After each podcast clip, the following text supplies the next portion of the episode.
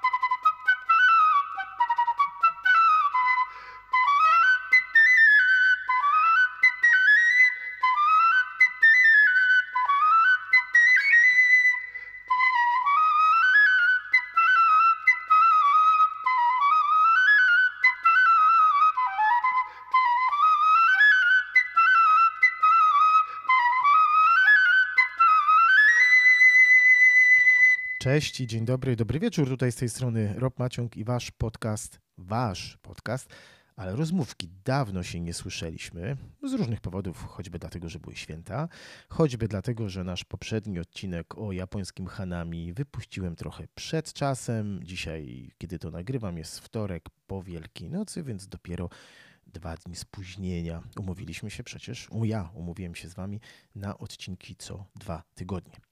Dzisiaj, moi drodzy, dzisiaj zostajemy, dzisiaj jesteśmy w Europie.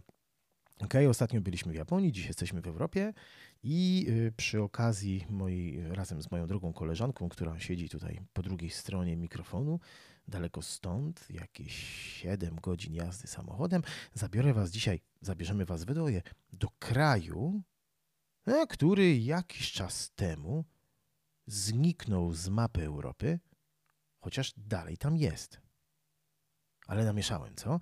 Namieszałem dlatego, że jest pewien kraj, który kojarzycie na przykład z, z tulipanów, albo z reprezentacji w piłkę nożną, albo z tym, że jak jeździ się za granicę, to jak ktoś się was pyta, ej, z jakiego jesteś kraju, to wy mówicie Poland i wtedy bardzo często ludzie mylą was właśnie z tym krajem, ale już nie powinni, dlatego że kraj, do którego dzisiaj idziemy, czyli Holandia, czyli po angielsku Holland, Poland, Holland, wiadomo, jakiś czas temu znikn zniknął z mapy Europy. Holandii już nie ma. Ale jest. Wyjaśni nam to, co to się stało i w ogóle o co chodzi z tą Holandią. Po drugiej stronie jest moja droga koleżanka Natalia. Cześć Natalio. Cześć, cześć Rob. Y, a jak się mówi dobry wieczór po holendersku? Właśnie nie po holendersku, ale zaraz do tego dojdziemy. Dobra, y, to dobry wieczór, to jest jak powinienem mu powiedzieć? Dobry wieczór po holendersku to chujawąd. Proszę bardzo. Czy możesz nam wszystkim teraz wytłumaczyć, gdzie podziała się, jeśli się nie mylę, 4 lata temu, gdzie podziała się Holandia? O co tutaj chodzi? No więc Holandia, Holandia dalej jest, istnieje, jest na swoim miejscu, ale rząd holenderski zdecydował o zmianie nazwy, bo wszędzie na całym świecie kojarzymy Holandię, właśnie wszyscy i po angielsku mówimy też Holland E, ale tak naprawdę Holandia to jest tylko jeden region Holandii, bo mamy północną i południową Holandię, to są regiony, ale poza, poza to tak jak u nas Podkarpacie na przykład, albo Podlasie, e, ale poza tymi regionami jest wiele innych, tak jakby województw holenderskich. Więc w związku z tym, e, już wcześniej nawet w Holandii bardzo często ludzie poprawiali się nawzajem, zwłaszcza poprawiali przyjezdnych, że powinno się mówić The Netherlands po angielsku, a nie, a nie Holland. I ostatnio też e, to był bardzo taki PR-owy, e, mm, PR-owy krok. Holandia, nie, mm, oni twierdzą, że, że nazwa e, Holand zaczęła się negatywnie kojarzyć z, z tym krajem, mhm. bo mhm. większość ludzi jak słyszy Holand, to, to kojarzy to z, przede wszystkim z, z Amsterdamem, z dzielnicą Czerwonych Latarni, z narkotykami e, i oni stwierdzili, że ma to bardzo negatywny wpływ na ich wizerunek, dlatego zmienili oficjalnie nazwę na Królestwo, znaczy na Królestwo Niderlandów, czyli The Netherlands. Czyli po polsku mówimy teraz Niderlandy. Niderlandy, czyli takie trochę takie, y, niska ziemia, tak? Coś takiego? Niska ziemia. E? Proszę bardzo. A Holandia to prawie mi się wierzy z, jakby z wysoką ziemią prawie. Taki Hochland prawie mi się kojarzy. No dobrze. Słuchaj, ja słyszałem, y, przed chwilą się o tym dowiedziałem, że y, w w Niderlandach, ja się czasami pomylę, tradycyjnie stary jestem, 49 lat mam, przez 45 lat mówiłem Holandia, więc proszę mi wybaczyć. E, zwłaszcza proszę Niderlandczyków o wybaczenie. Słyszałem, że w Niderlandach można poczuć się trochę jak Mojżesz. Kiedy jakoś tak, nie wiem, a czy Mojżesz tam, wiecie, że się morze rozstępuje, coś takiego, tak? Nie, nie, że tam Egipcjanie cię gonią, czy być może gonią, jak wejdziesz do złej dzielnicy, ale y, jak to wygląda? O co chodzi z tym y, Wadlopen? Co to jest to Wadlopen? W ogóle cudowny, taki mięciutki język ten y, niderlandzki chciałem zauważyć. Co to jest Wadlopen? To jest, e, uważam, że jedna z fajniejszych rzeczy, jaką możesz zrobić, jeśli kiedykolwiek przyjedziesz do Holandii, zwłaszcza jeśli będziesz tutaj latem, bo jest to rzecz, której nie możesz zrobić w żadnym innym państwie w Europie, może, może też i na świecie, nie wiem. E, we Francji jest Mont Saint-Michel, taka góra z klasztorem, gdzie są duże odpływy, ale jednak no, to jest tu zupełnie inna skala. Na północy Holandii masz tak zwane Morze Watowe i ono jest bardzo płytkie. I kiedy, i kiedy przychodzi odpływ, co parę godzin oczywiście, wtedy możesz y, prawie że suchą stopą przejść z lądu na jedną chyba z pięciu czy sześciu wysp, które są na tym morzu. I oczywiście zależy, oczywiście Twoja trasa będzie różna, trudniejsza bądź łatwiejsza w zależności od tego, na którą wyspę pójdziesz, e, ale jest to bardzo fajne przeżycie. E, żeby, tak, żeby iść na taką trasę, koniecznie musisz iść z przewodnikiem, bo są odpowiedzialni za to specjalnie wyszkoleni ludzie, którzy wiedzą dokładnie, kiedy iść, o jakiej porze, ile czasu zajmie takie przejście, dokładnie gdzie iść, którędy, bo oczywiście to może nie jest we wszystkich miejscach, to, to podłoże nie jest we wszystkich miejscach tak samo płaskie. Mhm. Więc mhm. oni idą z takimi wielkimi kijami, wbijają to w ziemię i, i prowadzą całą grupę, powiedzmy, 10, może czasami 20 turystów, Holendrów, po to, żeby przejść na jedną z wysp. I mają takie długie włosy i długie broty, jak możesz, czy, czy niekoniecznie? Czasami może się zdarzyć. Ale na pewno, na pewno fajnie bardzo to wygląda, że idą z tymi wielkimi kijami. I jest to bardzo śmieszne, bo e, często idziesz w głębokim błocie. Do, te, do przejścia do tego Wadlopen, do przejścia na drugą wyspę, przede wszystkim należy iść e, najlepiej w tenisówkach.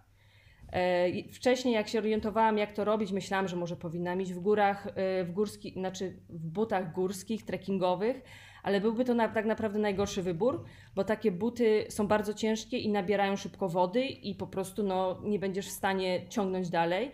A to błoto, które tam jest, mhm. tak, tak cię mhm. wsysa, zasysa, że czasami może ci ten but zostać w tym błocie. Więc e, trzeba mieć bardzo lekkie buty, które wiesz, że na pewno się całe zamoczą, ale to jest zupełnie ok. I muszą być bardzo mocno zawiązane, żebyś tych butów nie pogubił. I teraz właśnie coś się wyjaśniło.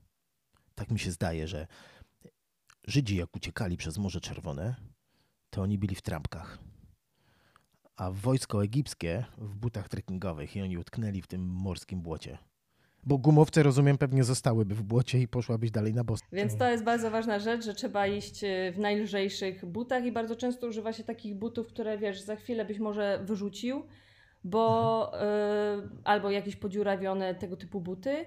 No bo to naprawdę te buty, jak wychodzisz z tego przejścia, one są całe od góry do dołu w błocie.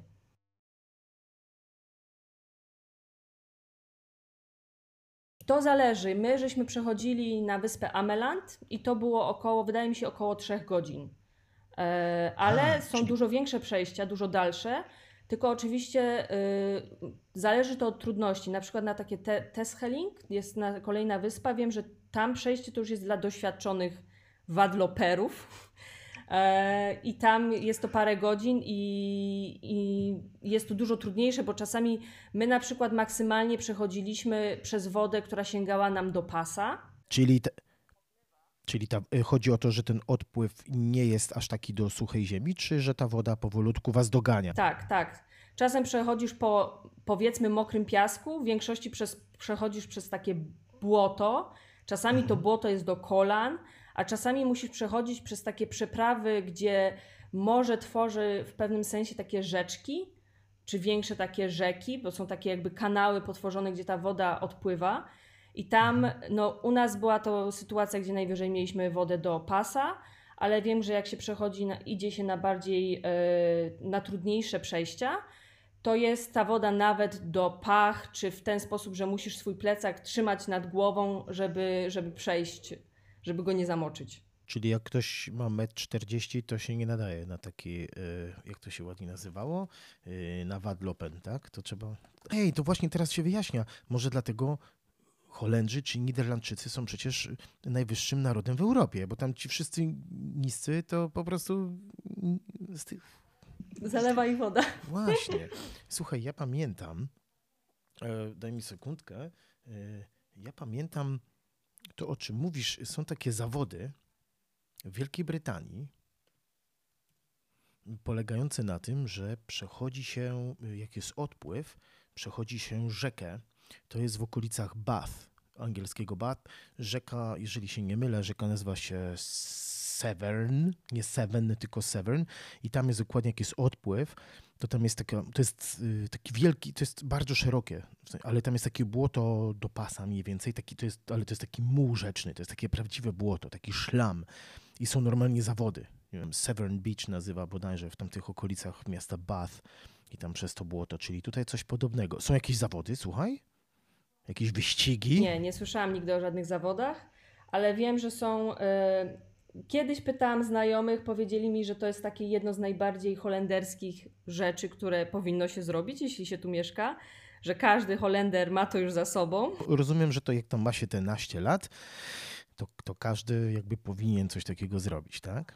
Widziałam na jakichś zdjęciach, że są doświadczeni tacy wadloperzy, którzy nawet wydaje mi się, że oni obliczają dokładnie, kiedy jest odpływ, jak, głębo, jak głęboko będzie, kiedy przyjdzie przypływ i tak dalej Widziałam nawet zdjęcia w internecie, kiedy oni wbijają takie wielkie szczudła w ziemię i rozstawiają coś, coś podobnego do hamaków i leżą nad tą wodą, żeby przeczekać. Ale tak jak mówię, widziałam jakieś takie ciekawe, ciekawe zdjęcia, więc e, jest to, jest to bardzo fajny temat. No to widzisz, czy ty już jesteś Holenderką? Czy ty Wadlopen masz za sobą? Zależy, zależy jak to liczyć, bo wiesz, mówi się też, że y, jeśli zaczynasz, jeśli już bez problemu jeździsz rowerem, kiedy pada non-stop deszcz i nie przejmujesz mhm. się, to jest następny, następny poziom twojej holenderskości. Myślę, że ja już też to mam za sobą. Druga rzecz, wydaje mi się, że też jeśli jeździsz rowerem, zwłaszcza zimą, kiedy czasem sypnie śnieg, chociaż tego śniegu tutaj w Holandii ostatnimi laty jest bardzo mało, no to też jest taka, wiesz, no po prostu taka holenderskość w tobie możliwe, że rośnie, jeśli, jeśli właśnie wszędzie dojeżdżasz rowerem i nie zważ, przestajesz zważać w ogóle na jakiekolwiek warunki atmosferyczne. A powiedz mi, czy Holendrzy wiedzą, tam mieszka mnóstwo Polaków przecież z różnych powodów, więc wypadałoby, znaczy całkiem możliwe, że Holendrzy wiedzą, ale czy Holendrzy wiedzą, że my Polacy mamy takie powiedzonko, o Holender? Nie, nie wiedzą. nie, nie wiedzą. To w ogóle jestem bardzo ciekawy, skąd to się wzięło. To tak jakby ktoś powiedział, o Niemiec, albo o, Poz o Poznaniak, a tutaj o Holender. Ciekawe, skąd to się wzięło. Yy, moi drodzy, yy, to Watlopen, czyli przejście przez morze, przejście przez Morze Północne, można tak powiedzieć, prawda? Naciągając trochę. No wiem, że to są zatoczki i tak dalej, ale prawda. Mojżesz miał swoje Morze Czerwone, Niderlandczycy, Holendrzy i tak dalej mają swoje Wadlopen. Ale my dzisiaj z Natalią spotykamy się, jeszcze porozmawiamy o innych rzeczach, ale spotykamy się z okazji bardzo fajnego święta, które zresztą, jeżeli dobrze kojarzę, odbywa się w tym miesiącu. Natalio, my się spotkamy, spotykamy się dzisiaj i nasza rozmowa troszeczkę się pociągnie, jak to wygląda, co się wtedy robi i tak dalej, i tak dalej. Y, no bo Holendrzy, z tego co słyszałem, to oni świętują dwa razy cały kraj urodziny w grudniu Boże Narodzenie, czyli urodziny Jezusa Chrystusa, a w kwietniu urodziny króla swojego, tak? Tak, jest to dokładnie 27 kwietnia. I no warto, warto o tym wiedzieć, bo słyszałam o turystach, którzy na przykład przyjeżdżali parę dni wcześniej na urodziny królowej, bo myśleli, że w Holandii cały czas mamy urodziny królowej. A królowa, z tego co chyba kojarzę, w 2013 e, roku e, odstąpiła od swojego urzędu i, i przekazała, przekaza, tak, abdykowała i okay. przekazała rządzenie swojemu, swojemu synowi. I tak się złożyło, że dla Holendrzy, Holendrzy się bardzo z tego cieszą, że ich urodziny są w tym samym miesiącu, e, ale właśnie można, można wtopić i jeśli, jeśli będziesz szukał Dnia Królowej i będziesz chciał przyjechać do Holandii na świętowanie Dnia Królowej, to niestety zdziwisz się, bo nic się tu nie będzie działo już. A jak król ma na imię? E, Wilhelm. On ma, wydaje mi się, koło 60 możliwe? Dobrze, to ja się tak zastanawiam, czy król Wilhelm wie, że mając 60 lat, mama załatwiła mu pracę? Myślę, że wie. W tym wieku, widzicie, moi drodzy, to takie optymistyczne bardzo, nie? Że mama zawsze może komuś załatwić pracę. Ale? Ale jest ciekawa anegdota, bo król, poza tym, że jest teraz królem, parę lat temu wyszło na jaw, że król jest również pilotem. Incognito latał liniami lotniczymi KLM i woził, i woził pasażerów. I dopiero parę lat temu wyszło to na jaw. I myślę, że dalej, dalej to robi. Także to jest taka taki fajna historia, że możesz trafić e, w samol do, do samolotu, którym będzie pilotował król Holandii. Czyli tradycyjnie jak leci się samolotem, to good morning everyone, this is captain speaking, to prawda? A to tu może good morning everyone, this is your king speaking, tak? Czyli dzień dobry Państwu, z tej strony kapitan, a tu dzień dobry, z tej strony król. I wszyscy, o mój Boże, król. Super. KLM, moi drodzy, gdyby ktoś nie wiedział, to jest tak jak u nas PLLOT, czyli Narodowe Linie Lotnicze e, Holenderskie. To strasznie zamieszane jest, teraz tak sobie myślę. Była Holandia, nie ma Holandii, są Niderlandy, a po angielsku mówi się na nich Dutch, a oni sami na siebie mówią jak? Oranie jeszcze na siebie mogą mówić, czyli pomarańczowi, a, a sami na siebie to jak mówią? Też, y, też chyba jest, y, wychodzi z Netherlands, że mówią, wie, że jesteśmy Niderland, Niderlandczykami. No dobrze, opowiedz mi, jak wygląda ten Dzień Króla? Rozumiem, że jest wolne. Dzieci nie idą do szkoły, rodzice y, dorośli nie idą do pracy.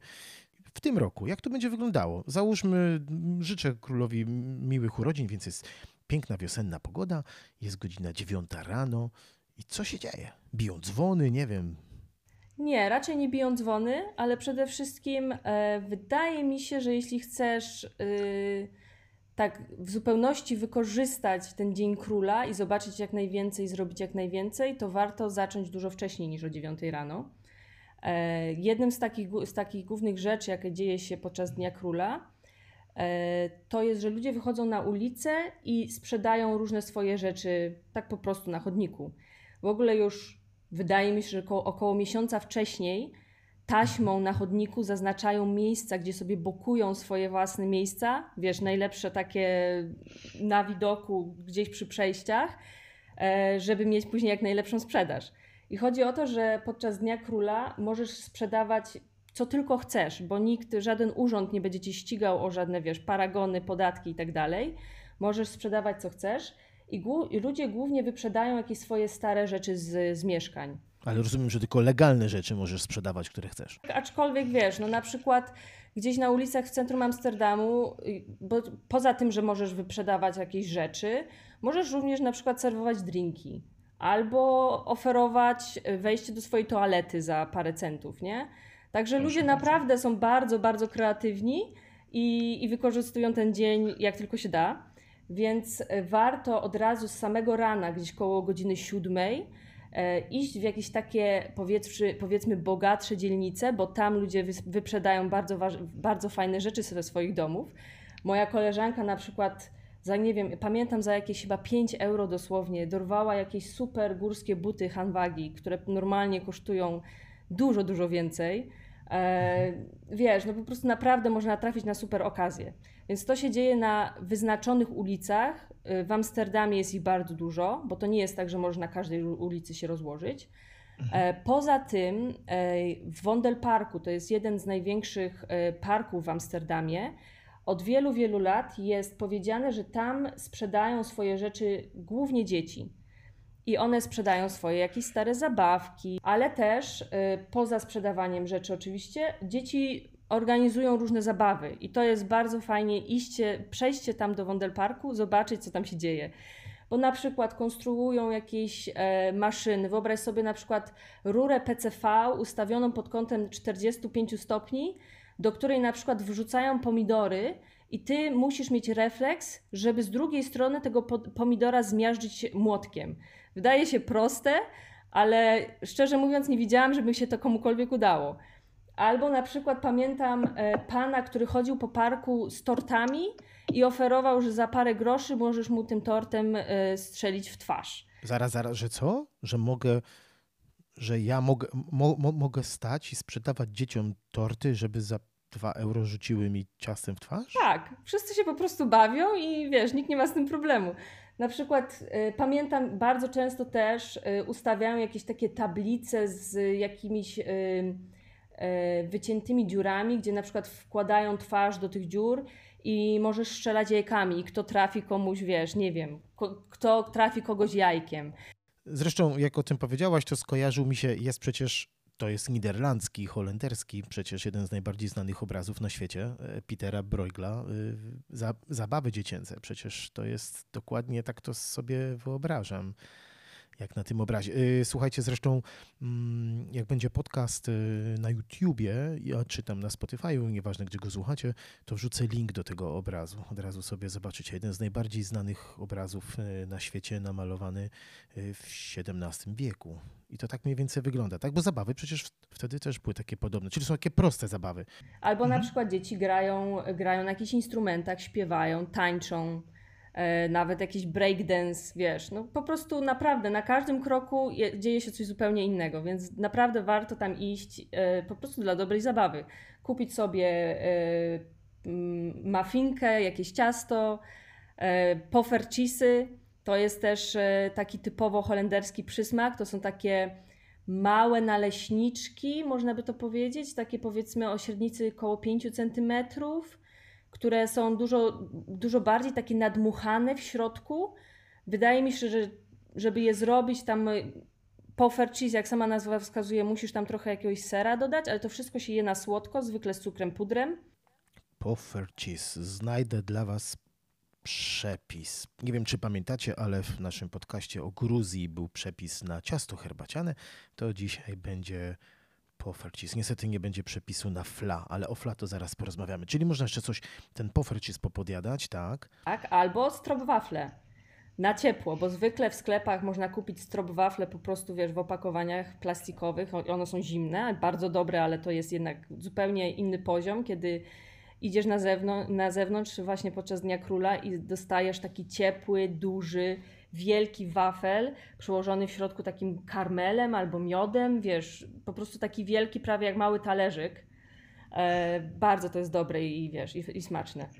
Ja się obawiam, że my trochę za bardzo to wszystko tutaj e, chwalimy. Jakieś wycieczki będą z Polski ciągnęły za dwa, trzy tygodnie. A powiedz mi, jak ludzie robią te takie super fajne zakupy, e, to potem na pewno się tym chwalą gdzieś, nie? Na pewno jakiś hashtag w internecie jest. Kupiłem na Dzień Króla na pewno się chwalą. Ludzie tacy są przecież. Możliwe, możliwe. Ja z kolei miałam mhm. koleżankę, która e, szła w drugą stronę, zawsze wychodząc wcześnie rano na, na polowanie na zakupy na, podczas Dniach Króla.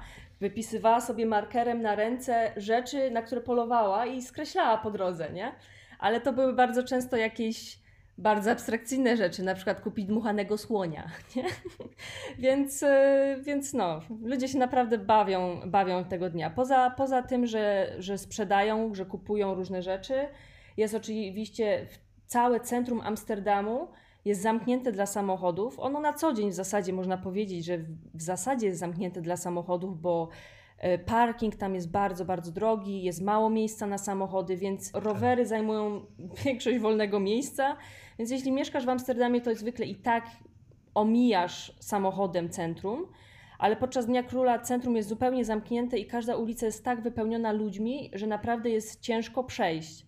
I ludzie się bawią na ulicach, yy, wiesz, jest jedna wielka dyskoteka, leci muzyka wszędzie głośno, ludzie tańczą, yy, cieszą się razem i tak dalej. Jest tradycja, że co roku odwiedza inne miasto bądź miasteczko i tam e, jest organizowana jakaś parada, król przejeżdża, później, później wiesz, później jest pokazywany w centrum miasta, są jakieś wywiady organizowane i to zawsze transmituje telewizja, ale no, ja zwykle tego nie oglądam, bo jednak idę, idę na miasto cieszyć się ze wszystkimi dookoła. A rozumiem, że król, skoro to jest holenderski król, no to ten przejazd, o którym mówisz, to oczywiście jest rowerem, prawda? nie, nie, rower, nie rowerem, ale też nie karocą, bo słyszałam, że król odstąpił ostatnio od y, wiesz, takiego pokazywania bogactwa, bo Holendrzy uważają, że to w tych czasach jest już nie na miejscu, dlatego karoca chyba przeszła do jakiegoś muzeum i król mhm. już nie pokazuje się, wiesz, w takich dostojnych y, powozach. Czyli chcesz powiedzieć, że ludzie w Niderlandach stwierdzili, że y, epatowanie pieniędzmi to obciachowe jest?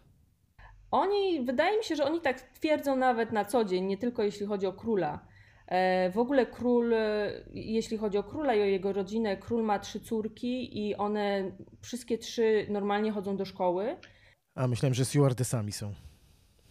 On lata samolotem, a one stewardessy. Dzień dobry, może orzeszki? Dzień dobry, a pan wegetariański obiad czy kurczak może być, nie? Nie, jeszcze nie, jeszcze nie, ale chodzą do szkoły i nawet y, telewizja kiedyś pokazywała, że normalnie dojeżdżają rowerem co nie wiem, czy jest do końca prawdą, czy dalej jeżdżą rowerami do szkoły, bo słyszałam, że była, był jakiś problem z ich ochroną, że to były jakieś, wiesz, zagrożenie dla nich, więc nie wiem, czy to się da, dalej tak odbywa. A aczkolwiek w ogóle Holendrzy naprawdę nie, nie, nie obnoszą się tak pieniędzmi, nawet jeśli je mają. To nie jest tak, że jak masz dużo pieniędzy, to na pewno musisz mieć super samochód albo najlepiej trzy.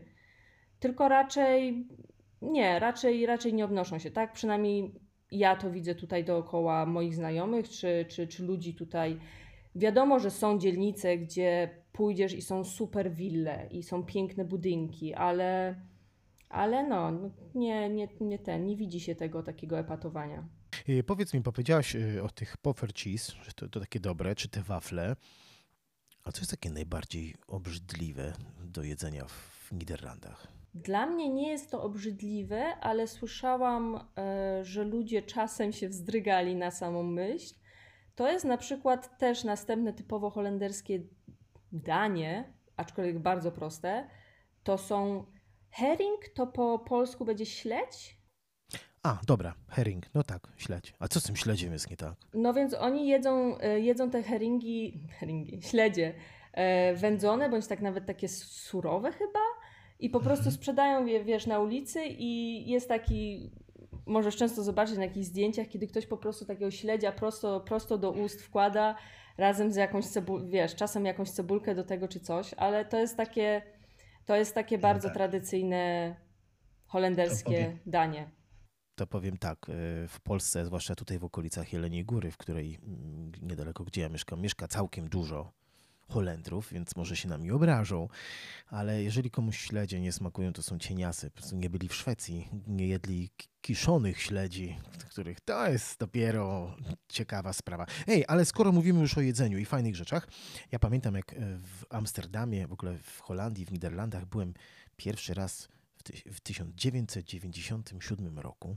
I ja generalnie przez to, że naprawdę nie miałem pieniędzy, bo miałem 20 guldenów, i spałem na łodzi u kogoś po prostu na kanale. Wszedłem na łódź i schowałem się takim prezentem i poszedłem spać, a potem poszedłem do sklepu, żeby coś zjeść i kupiłem sobie, kupiłem bułkę i co do tej bułki, Natalio, jak myślisz, co do tej bułki kupiłem?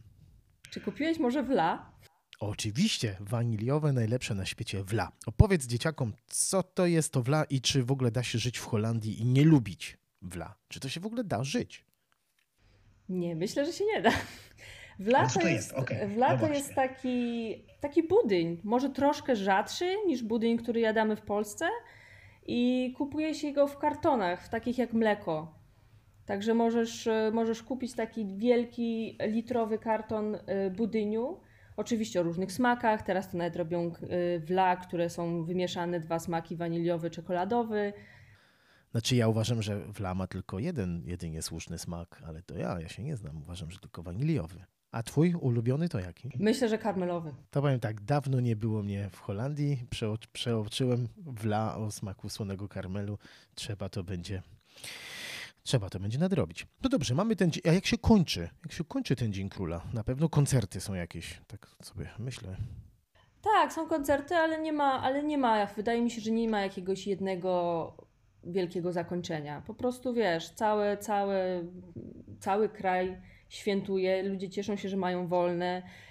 Bardzo się cieszą, jeśli jest piękna pogoda, bo wiesz, ogólnie w Holandii często mamy deszcze, często jest zimno albo zimniej, wietrznie. I, I jeśli Dzień Króla przypadnie na piękną pogodę, naprawdę ludzie z tego korzystają bardzo. E, wszędzie w ogóle widzisz e, pomarańczowe kolory, pomarańczowe flagi, pomarańczowe jakieś dekoracje, więc no jest to taki fajny, szczególny dzień w Holandii. No właśnie, sama wyszła w ten mm, kolor oranie, dobrze mówię? Tak? Oranie, właśnie. Jak to się stało, że e, że Holendrzy są właśnie ci pomarańczowi. Z tego co pamiętam, to chyba był kiedyś jakiś król Oranie, który zrzeszył te ludzi tutaj w, Holandii, tak? I, I od tego jego nazwiska wyszło później to, że dla nich to ten kolor pomarańczowy jest taki zawsze najważniejszy, taki holenderski. Aha, no i dlatego też reprezentacja w piłkę nożną, tak się mówi na nich, nie? Na Belgów czerwone diabły, no, na tych się mówi pomarańczowi. No właśnie. No dobrze, ale skoro zostaliśmy przy tej ładnej pogodzie, idziemy teraz w kolory, no to powiedz nam wszystkim, kiedy, kiedy zaczyna się instagramowy szał na fotografowanie się na wielkich polach tulipanów kiedy to się zaczyna i czy to naprawdę jest taki szał, że to normalnie tam ochroniarze biegają, ludzie zadeptują kwiatki. Jak to wygląda? No więc zaczyna się to mniej więcej teraz, tak naprawdę. Z tego co wiem, to e, w tym roku tulipany jeszcze e, w pełni nie zakwitły, ale tak naprawdę wiesz, zaczyna się to od momentu, kiedy przychodzi wiosna, bo nie tylko tulipany, najpierw mamy też hiacynty, są pełne pola hiacyntów, pięknie pachnące. E, są też żonkile. No i później po hiacyntach i żonkilach przychodzą tulipany. I jest coś takiego, że zwłaszcza jeśli chodzi o hiacynty, nie powinno się wchodzić na te pola, bo to podobno można roznosić jakieś choroby między tymi e, kwiatami, więc zwykle masz znaki, że nie powinno się wchodzić i rzeczywiście powinno się ich przestrzegać, żeby szanować pracę tych rolników, którzy, którzy hodują te kwiaty. A z tulipanami, no wiadomo, że tulipany to jest wielkie szaleństwo. Wiele ludzi przyjeżdża do Holandii po to, żeby, żeby zobaczyć te pola tulipanów. E, I jest to rzeczywiście piękne. Ale główny taki region, e, żeby oglądać te tulipany, to jest Lisse, taka miejscowość Lisse przez 2S. Tam jest w ogóle ogród Keukenhof, który jest e, zaprojektowany tak, że jest, on jest pełen kwiatów, jest pełno różnych E, geometrycznych takich, wiesz, e, klombów, jak to powiedzieć, jakichś różnych alejek. Cały ogród jest pełen po prostu tylko i wyłącznie kwiatów. I są one, z tego co słyszałam, to są one nawet tak posadzone, że jest cebulka nad cebulką posadzona po to, żeby ten ogród jak najdłużej był kwitnący, bo ogród jest otwarty dłużej niż y, okres kwitnienia jednego tulipana więc oni tak sadzą te rośliny, żeby ten ogród był czynny do, do lata nawet. I to jest naprawdę fajnie zobaczyć, aczkolwiek są tam ogromne tłumy, więc jeśli, jeśli, jeśli chcesz tam kiedyś pojechać, to na pewno warto wybrać się tam wczesnym rankiem, bo inaczej jest człowiek na człowieku i nie masz nawet gdzie, jak przejść. I wszyscy robią oczywiście zdjęcia na Instagrama. A poza tym warto właśnie pojechać sobie po prostu na pola tulipanów, I najbardziej popularne są te właśnie w okolicy ogrodu Keukenhof w, w, w okolicy Lisse. Ale oczywiście ogrody, znaczy pola tulipanów nie są tylko tam. Tak naprawdę w całej Holandii możesz znaleźć różne inne miejsca. Są takie mapy nawet. Pamiętam, że była taka strona y, holenderska, gdzie były różne pozaznaczone w całym kraju mapy, gdzie można oglądać y, tulipany. I jeśli możesz podjechać samochodem, na pewno warto sobie podjechać gdzieś w mniej uczeszczane miejsce, bo po prostu będziesz prawdopodobnie sam i będziesz mógł sobie y, cieszyć się tym widokiem, bo w rejonie Lise są ogromne parkingi, e, wszyscy, wszyscy chcą podjeżdżać, podchodzić do tych tulipanów, jest, wiesz, są naprawdę ogromne tłumy przy tych polach, nie? Więc zależy kto co lubi. Rozumiem. Y, w ogóle nie wiem, czy wiesz, ale jest taka historia, no bo y, ta tulipanomania, prawda, to trwa już, y, trwa, trwa w Holandii prawie 400 lat bo w ogóle nie wszyscy wiedzą, ty akurat wiesz i ja też, ale nasi słuchacze nie wiedzą, że w ogóle y, tulipany kiedyś tam w latach 1630, czyli te powiedzmy te 400 lat temu, wielka w ogóle cebulki kosztowały majątek. W ogóle tulipany nie są z Holandii. Każdemu przeciętnemu człowiekowi kojarzą się jako taki, no w sumie jest to dzisiaj symbolem Holandii, nie oszukujmy się, ale w ogóle zawędrowały y, do Europy. Z Turcji to jest lale, po turecku to się nazywa i to jest taki Yy, przepiękny motyw w ogóle w, w, ozdabianiu ścian, przez to, że muzułmanie nie ozdabiają, nie ozdabiali nigdy ludźmi, tylko kwiatami, roślinami, więc lale, czyli ten tulipan, no troszeczkę inaczej wygląda, jest bardziej taki filigranowy, taki, taki cieńszy, nie taki gruby, taki, taka kulka jak gdyby, tylko bardziej taki, przypomina troszkę lilię, ok? No i był taki pan, nie przypomnę sobie teraz jak on się nazywał i on tam zainwestował wszystkie swoje pieniądze, no bo to było normalnie na giełdzie te tulipany, ludzie tam za cebulkę czarnego płacili jakieś tam absurdalne pieniądze i on zbankrutował. I przez to, że zbankrutował, y, zaczął malować obrazy, takie tak zwane landschafty, czyli takie obrazki, landschaft, czyli krajobraziki. I żeby spłacić te wszystkie długi, nie udało mu się. On w tym czasie umarł jeszcze, jeżeli dobrze pamiętam, to jego dzieci spłaciły te długi. On namalował 17 tysięcy obrazów. I w sumie on jakby przez to, że zbankrutował, dla nas e, skatalogował, obfotografował, powiedzielibyśmy dzisiaj, zrobił taki Google Street View, jak na tamte czasy, praktycznie całej Holandii. Jest taka historia w Polsce, mm, jeżeli ktoś interesuje się sportem, no to może kojarzyć, ale parę lat temu, na być może dwie olimpiady temu, zimowe, e, taki Polak wygrał z Holendrem bieg na łyżwach o jedną tysięczną sekundy. Nazywał się Budka, to była wielka sensacja, złoty medal. Holendrzy tam protestowali, rozdzierali te swoje szaty i że jak to o jedną tysięczną sekundę, czyli to jest prawie o nic.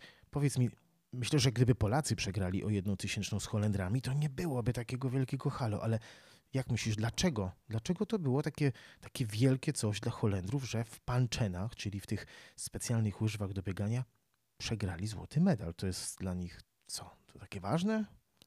Tak, bo jeśli miałbyś wybrać jeden, jeden sport, który określiłbyś sportem narodowym Holendrów, to są to na pewno łyżwy. E, wy, wywodzi się to stąd, że kiedy jeszcze mieliśmy, wiesz, normalne zimy, e, cała Holandia pokryta jest ogromną ilością kanałów i kiedy zim, zimą e, ścinał je lód, Holendrzy używali w ogóle tych kanałów jako środek transportu. Ja pamiętam, że nawet kolega wspominał mi, który ma około, nie wiem, 30 lat, wspominał mi, że jak chodził do podstawówki i przychodziła porządna zima, to on sobie do podstawówki dojeżdżał e, do szkoły na łyżwach. Więc tak to kiedyś wyglądało, więc u nich naprawdę e, łyżwy, łyżwy to jest bardzo ważny, ważny, ważny sport w Holandii myślisz, że się coś zmieniło? Gdyby na przykład tegoroczna zima była na tyle dobra, że kanały w Amsterdamie zamarznięte, dzieciaki też jeżdżą na panczenach, czy, czy to też już jest zarezerwowane dla dorosłych? Nie, nie, jeżdżą, jeżdżą. Y, jak tylko, wiesz, od kiedy tu mieszkam, y, zdarzyło się chyba dwa czy trzy razy, że rzeczywiście na dosłownie dwa dni, ale jednak ściął, ściął lud kanały E, ludzie po prostu są szaleni, wychodzą na te kanały, jeszcze dobrze, wiesz, jeszcze dobrze się lód nie, nie, nie ułożył, jeszcze kry się robią i pływają, a ludzie po tych krach już skaczą. I to jest po prostu niesamowite, jak Holendrzy, wiesz, u nas, u nas się rzeczywiście mówi nie wychodź na lód, bo to niebezpieczne. oni mają zupełnie, zupełnie inne podejście. Oni tak kochają ten lód, że nieważne, że się, że się tam, wiesz, zamoczą, że ktoś wpadnie do wody, wykaraska się jakoś, jakoś go wyciągną, wiesz, jakby zupełnie, zupełnie jest inne podejście. Także jak tylko jest chociaż trochę lodu, mimo że on się tam cały, wiesz, rusza i, i, i faluje, to oni od razu wchodzą na ten lód. Ale rzeczywiście jest różnica taka, że u nas w Polsce głównie się jeździ na figurówkach czy hokejówkach. Tam Właśnie. wszyscy mają te takie panczeny e, i często nawet wyciągają takie, wiesz, jeszcze nawet takie z jakimiś drewnianymi uchwytami, takie wiązane do butów, jakieś stare, wiesz, e, które pewnie tego, tego brojgla pamiętają. Ale naprawdę, naprawdę jest to, jest to fajny widok. I tylko, że niestety, no przez to, jakie są ostatnie zimy, to nie jest coś, co możesz zaplanować, nie? To nie jest, mhm. to nie jest coś, że możesz zaplanować, że tej zimy pojedziesz do Amsterdamu i pojedziesz na kanałach. Także to trzeba mieć naprawdę szczęście, żeby na taki moment trafić. No, bo musicie wiedzieć, moi drodzy, że panczeny, jeżeli ktoś by nie kojarzył, to są takie bardzo długie. To są długie, one ile mają, myślisz, za 30 centymetrów mogą mieć? I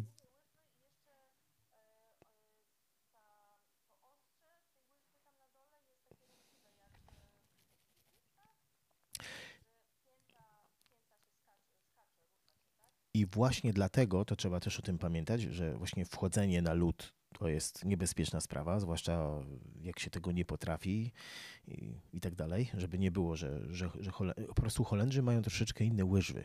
I po prostu tam to troszeczkę jest tak, jakby ktoś wszedł na lód w rakietach. To u nas, u nas jak ktoś wchodzi, że, żebyście dzieciaki, żebyście zrozumieli, że my tutaj z Natalią nie popieramy, że ktoś tu wchodzi na lód, bo my po prostu mamy inne łyżwy. U nas są króciutkie, ten środek ciężkości jest zupełnie inny i wtedy lód się łatwo może zapaść i z, zdarzy się wypadek albo coś gorszego. W Holandii to są zupełnie inne łyżwy. Tam się roz, jakby roznosi ten ciężar no i też oni tego nie robią przecież w samotności, tylko gdzieś w mieście w kanale, więc gdyby pod kimś się zapadł lód, to zaraz ktoś przyjdzie mu pomóc. Także to jest jakby zupełnie inna historia. Robią to od dzieci. No i na przykład, Natalko, przecież oni mają taki bardzo znany wyścig, prawda?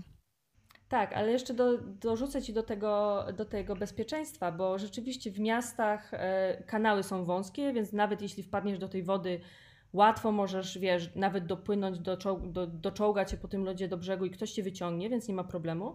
A z kolei, jeśli oni, mm, jeśli oni jeżdżą po takich, y, po jeziorach, czy po kanałach, które są gdzieś y, między polami, zauważyłam, że mają coś takiego ciekawego. Na szyi mają, za, mają takie y, przewiązane, mm, jakby to powiedzieć, taki sznurek, który kończy się złączonymi plastikowymi elementami i to jest po to, że jeśli ktoś wpadnie do wody, to roz, otwiera te plastikowe elementy i są na końcu takie kolce i po prostu wtedy może się dzięki, trzymając te kolce w rękach, może się wykaraskać po lodzie, wiesz, na, na brzeg, nie? Także mają czyli zabezpieczenia mówiąc, do tego. Czyli mówiąc w skrócie, oni są jakby do tego nauczeni, przygotowani i nie robią tego na zasadzie hura, nic mi się nie stanie, bo to przecież nieprawda. A poza tym w szkołach w Holandii, e, oprócz tego, że każdy musi umieć pływać i, i są oczywiście nauki pływania, jest coś takiego, że są nauki pływania w ubraniach, po to, żebyś był przygotowany, jeśli kiedykolwiek wpadniesz do kanału, wiesz, albo nawet gdzieś na morzu pływając, bo Holendrzy też uwielbia, uwielbiają żeglować, pływać. Oni są przygotowani zawsze, że, y, że mogą wpaść w ubraniach i też są nauczeni, żeby sobie radzić, jeśli jesteś cały zamoczony w butach, w kurtce, żeby sobie poradzić. No świetny pomysł. Czyli jeżeli kiedykolwiek, a prawdopodobnie nigdy, ale jeżeli kiedykolwiek to ci się zdarzy, to ty już wiesz, co robić. Jak się zachować. Świetnie. O tym wyścigu nam coś jeszcze powiesz? O tym wyścigu na Panczenach. 11 to było miast, dobrze pamiętam? To jest wyścig, który się nazywa po holendersku Elfstedentocht, czyli właśnie wyścig przez 11 miast. Y, odbywa się on we Fryzji, czyli na północy y, Holandii. E, I ma on około 200 kilometrów. To jest taki wielki maraton łyżwiarski. E, I to jest po prostu, to jest szaleństwo Holendrów, bo oni naprawdę, oni co roku w wiadomościach, wiesz, podaje się, jeśli tylko już trochę ścina lód, jeśli się robi naprawdę zimno, w wiadomościach regularnie podają, jaka jest grubość lodu, bo jeśli jest grubość lodu 15 cm na całej długości tego maratonu, wtedy decydują się na, na otwarcie tego maratonu. I to jest z dnia na dzień po prostu organizują.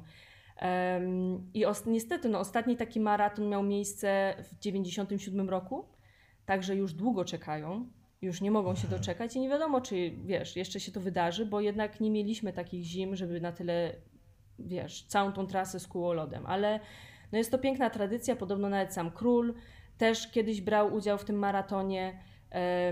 A nie jest to też łatwo, bo żeby wziąć udział w tym maratonie, trzeba być e, członkiem e, zrzeszenia łyżwiarskiego, płacić regularnie składki co roku i, i wiesz, i jeśli masz szczęście, jeśli w życiu, jeśli masz szczęście doczekać, aż, aż e, zetnie ten cały, tę całą trasę lodem, to może z dnia na dzień, wiesz, pojedziesz i, weźmiesz udział w tym maratonie. Podejrzewam, jeśli to się kiedykolwiek wydarzy, to na pewno cała Holandia oszaleje i po prostu nikt, nikt nie pójdzie do pracy. Ciekawe, czy jak król biegł, jechał, biegł, nie wiem jak to powiedzieć, to czy dawali mu fory, bo to weź tutaj Wilhelm biegnie przed nami, weź, smutno mu będzie król, to wiesz. Y, co robi król w, w Holandii w ogóle? Wiesz, on ma, on ma głównie taką funkcję reprezentatywną, więc ja nie wiem dokładnie, on nie ma, on nie ma raczej żadnych e, funkcji decyzyjnych. Więc jest to naprawdę, dlatego też e, właśnie odchodzi się od tego takiego e, blichtru królewskiego i, i jest to bardziej taki, wiesz, taka po prostu tradycja, którą się podtrzymuje. Mhm. Nie no, jak sama mówiłaś, to że latał samolotem jako pilot, no to, to raczej jako królu to całkiem, całkiem fajnie, to całkiem dobrze to o nim świadczy, prawda? Tak, i, pod, i właśnie robił to incognito, nie? Więc e, to nie jest coś, czym wiesz, on się chwali, po prostu chciał mieć normalne życie i też e, jakoś rozwijać swoje pasje. Ale zaraz, zaraz, żeby nie było incognito, to znaczy y, w przebraniu, y, czyli co tak miał, jak doklejał sobie brodę, jak wchodził do samolotu, co brodę, ciemną Wiesz, może nie doklejał sobie brodę, ale na pewno nie mówił do nikogo, wiesz, w samolocie, że dzień dobry, tutaj król y, Holandii, będę was, tu, będę prowadził dzisiaj samolot. E, tylko wiesz, raczej się tam gdzieś przemykał po cichu żeby go nikt nie poznał, nie? Moi drodzy, mm, tak sobie myślałem, bo chciałem gdzieś jeszcze z Natalią porozmawiać, ale już dzisiaj, dzisiaj już nie będziemy tego poruszać, bo mm, poruszymy to kiedyś przy innej okazji z kimś innym, bo musicie wiedzieć, y, że tak jak mm, na pewno gdzieś znaliście, y, było kiedyś w Ameryce dzisiejszej miasto, które nazywało się Nowy Amsterdam, Dzisiaj nazywa się Nowy Jork i za tym stoi historia, jak to się stało, że z Amsterdamu zrobił się Jork, a dalej nowy. To musicie też wiedzieć, że wielki kontynent, państwo, które nazywa się dzisiaj Australia, nazywał się kiedyś Nową Holandią, a to wszystko przez to, że i Anglicy, i Holendrzy ścigali się o przyprawy. Ale o tym, o tym, co ma gałka muszkatołowa do Australii, mm, to porozmawiamy sobie kiedyś indziej. Ja chciałem, Natalio, jeszcze na sam koniec, opowiedz nam jeszcze, jest taka przepiękna konstrukcja w Amsterdamie, ja, mi się ona bardzo podoba i nie mam na myśli kanałów, nie mam na myśli krzywych domów, nie mam na myśli tych wąskich uliczek, ale naprzeciwko tego pięknego ceglanego dworca jest taki wielki parking ro dla rowerów. Czy ty wiesz, ile tam jest w ogóle rowerów na tym parkingu? Ktoś to wie w ogóle? Niektóre, przepraszam, jeszcze mam wrażenie, że niektóre to tam chyba od 30 lat stoją te rowery. Tak przynajmniej wyglądają. Tak wyglądają, ale tam e, niestety nie zostawisz roweru na za, na za długi okres czasu, bo możesz maksymalnie zaparkować na chyba dwa tygodnie. I jeśli rower stoi dłużej, jest do niego przyczepiana karteczka i jeśli ty nie zdejmiesz tej karteczki, to rower jest y, odcinany i wywożony gdzieś na obrzeże Amsterdamu, gdzie ewentualnie możesz go odebrać, ale po prostu wiele rowerów tam już zostaje i później zostaje przez miasto ponownie sprzedanych, jeśli się nie, nie, nie, nie zwrócisz po ten rower. Więc y, to tylko tak się wydaje, że tam są, wiesz, stare rowery, ale po prostu Holendrzy często na takiej jakości rowerach jeżdżą, bo nie traktują roweru jako sport, nie traktują roweru jako sport, tylko jako środek komunikacji, więc naprawdę często te rowery są całe pordzewiałe, you know, no, całe pordzewiałe, y, ze scentrowanymi kołami i tak dalej i wyglądają naprawdę nieciekawie. A też bierze się to z tego, że bardzo dużo rowerów jest kradzionych w Amsterdamie, więc większość ludzi stwierdza, że nie warto inwestować w lepsze rowery, bo i tak prędzej czy później go kiedyś stracisz. Więc jest ten wielki parking i on ma chyba trzy poziomy, jeśli się nie mylę. A teraz ostatnio wybudowali jeszcze pod stacją, pod stacją centralną, yy, Kolejny parking rowerowy, który znowu nie wiem ile mieści rowerów, ale na pewno ogromną liczbę.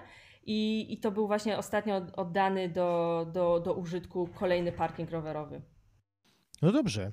Y, moja droga, czyli mówiłaś, że Święto Króla nie kończy się niczym, żadnym jakimś spektaklem, ale fajerwerki chyba są, ej.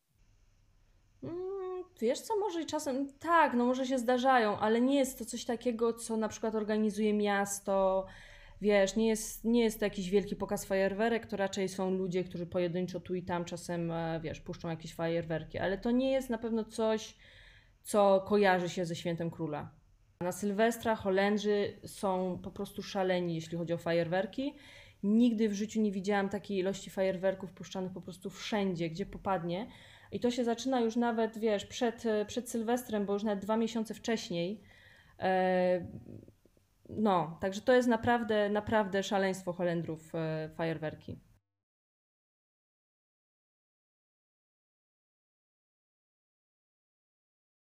27. 27 kwietnia wybrać się do Niderlandów, bo jakby chciał do Holandii, to tylko taki kawałeczek tych Niderlandów. Północ, dobrze pamiętam? Tak. Północ, dobrze, świetnie. To może pojechać z Polski ode mnie z domu to jest 7 godzin i wtedy musi się zabrać ze sobą trochę euro, żeby pobuszować po jakichś e, fajnych rzeczach, na przykład kupić sobie żółte drewniaki. Więc e, można pojechać za parę, za parę euro Słuchajcie, za parę euro można komuś ciasto albo pomidorem, albo jajkiem w kogoś rzucić i ten sam ktoś o to prosi. Czyż może nie być... Ja to, to jest urodzinowe święto. Nieźle, król. Szkoda, że nie mamy króla w Polsce. Moglibyśmy zorganizować podobnie. Jestem ciekaw, co wy na to. Droga Natalio, ja teraz. To były, moi drodzy, etnorozmówki. Dzisiaj prosto z Niderlandów. Chciałem powiedzieć, że z Amsterdamu, ale wy już nie mieszkacie w Amsterdamie. Wy mieszkacie w... Mieszkamy teraz w Hilversum. To jest miejscowość 30 km od Amsterdamu. Przeprowadziliśmy się tutaj, bo chcieliśmy być bliżej lasu. Właśnie jeszcze na koniec, świetnie, że zamknęłaś, zanim się pożegnamy i powiesz wszystkim po niderlandzku dobranoc, opowiedz, jak wygląda holenderski las, bo to przecież nie jest Puszcza Białowieska, prawda? No nie jest to Puszcza Białowieska i holenderski las często E, wyraźnie jest zasadzony przez człowieka. Możesz zobaczyć, zwłaszcza jadąc autostradą, patrząc na holenderski las z boku, że drzewa są zasadzone w linii, wiesz, rzędami, nie? Bo, bo Holendrzy bardzo dużo swojej ziemi, y, można powiedzieć, wyrwali y, morzu, budowali własnymi rękami poldery. Cały Amster, znaczy większość Amsterdamu jest w ogóle pod poziomem morza. Y, są dodatkowe wyspy budowane przez Holendrów. Więc oni kształtują swój krajobraz dookoła i również, y, wiesz, sadzą własne lasy, których wcześniej nie było, bo w tych miejscach było morze. Musicie wiedzieć, poldery to jest takie specjalne pole, gdzie normalnie to było morze, ale dzisiaj te holenderskie wiatraki, o których słyszeliście, to oni ob obudowali linię brzegową i taki mieli, jak wiatrak się kręcił, to tam była taka jakby wielka śruba i ta wielka śruba, nie było pomp jak teraz, tylko taka wielka śruba tą wodę jakby przerzucała z tego rozlewiska przez taką groblę z powrotem do morza. I jak te wiatraki cały czas działały, to po iluś tam latach ta ziemia była na tyle sucha, że można było tam budować dom. Oni posadzili las tam, gdzie kiedyś rosło morze, tak? Tak, zwłaszcza na północy, nie? Bo gdzieś na południu na pewno były lasy i, i są te lasy, ale zwłaszcza na północy, wiesz, bardzo dużo nowego lądu sobie dobudowywują y, i wtedy rzeczywiście sadzą własne lasy. Jest to, jest to niestety widoczne, aczkolwiek też y, przez lata nauczyli się, że taka taki wyraźny, wyraźna ingerencja w człowieka nie wpływa dobrze nasz,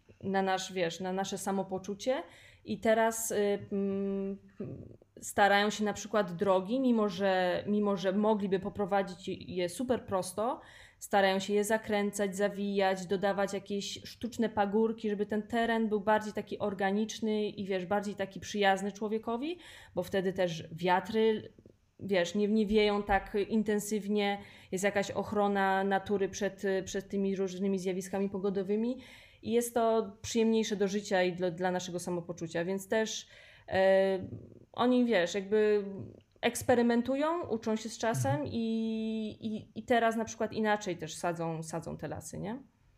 Rozumiem. No dobrze, ja mam wrażenie, że moi drodzy, my Polacy powinniśmy nauczyć się pewnej rzeczy. Wy możecie, bo wy już tam się uczycie, niektórzy z was po angielsku. Następnym razem, jak będziecie w jakimś kraju i ktoś zapyta się, where are you from? I ty powiesz Poland, a oni zaczną o Amsterdamie, to ty, no, no, there's no country, nie ma takiego kraju jak Holandia. You mean Netherlands. I wtedy, ja myślę, że jakaś jakaś polska frakcja za tym stoi, żeby już ludzie, którzy mieli dosyć, podróżnicy, turyści mieli dosyć, że Poland, Holland i poszli, weźcie Holendrzy, zmieńcie nazwę swojego kraju. I może dlatego. Droga Natalio, jak, jak byśmy się pożegnali po holendersku? Jest, my nagrywamy, teraz jest godzina dokładnie 22.10 dzieci powinny już spać, ale nasze dzieciaki będą, będą mogły posłuchać tego w środku dnia. Ale ja nie wiem, kto kiedy słucha podcastu, bo to można go posłuchać i na YouTubie, i na Spotify'u, i na Apple Podcast. Można go też wesprzeć na Patronite. Ktokolwiek to robi, dostaje specjalne zadanka, specjalne prezenciki związane z odcinkiem. Dzisiaj to będzie odcinek, y, takie prezenciki holenderskie. Mm, to co? To jak powiedzielibyśmy? Nie, zapomnij dobranoc. No nieważne kto, który słucha. Czy ty umiałabyś powiedzieć po holendersku wszystkiego najlepszego z okazji urodzin? Fajne festach chyba? Coś takiego? Jeszcze raz, na spokojnie, fajne festach. Tak, coś takiego, ale musiałabym to sprawdzić. E, aczkolwiek bardzo mają fajne słowo na pożegnanie, takie nasze na razie. Jest to duduj albo duj duj. To tak się pożegnamy? Okej. Okay. Ja Ci bardzo dziękuję. Proszę wytermosić swojego psa Szyszkę ode mnie. Yy, swojego ukochanego Kubę też yy, proszę ode mnie wytarmosić.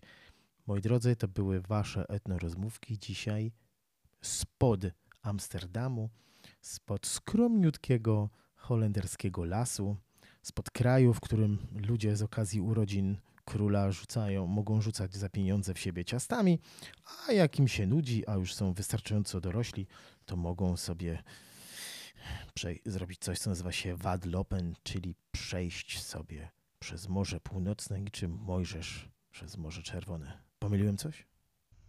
Nie, wszystko. Okay. A, bardzo się cieszę. Do widzenia, do usłyszenia właściwie. Dla niektórych z Was to będzie dobranoc. Cześć. Słyszymy się w kolejnym odcinku. Duj! Duj!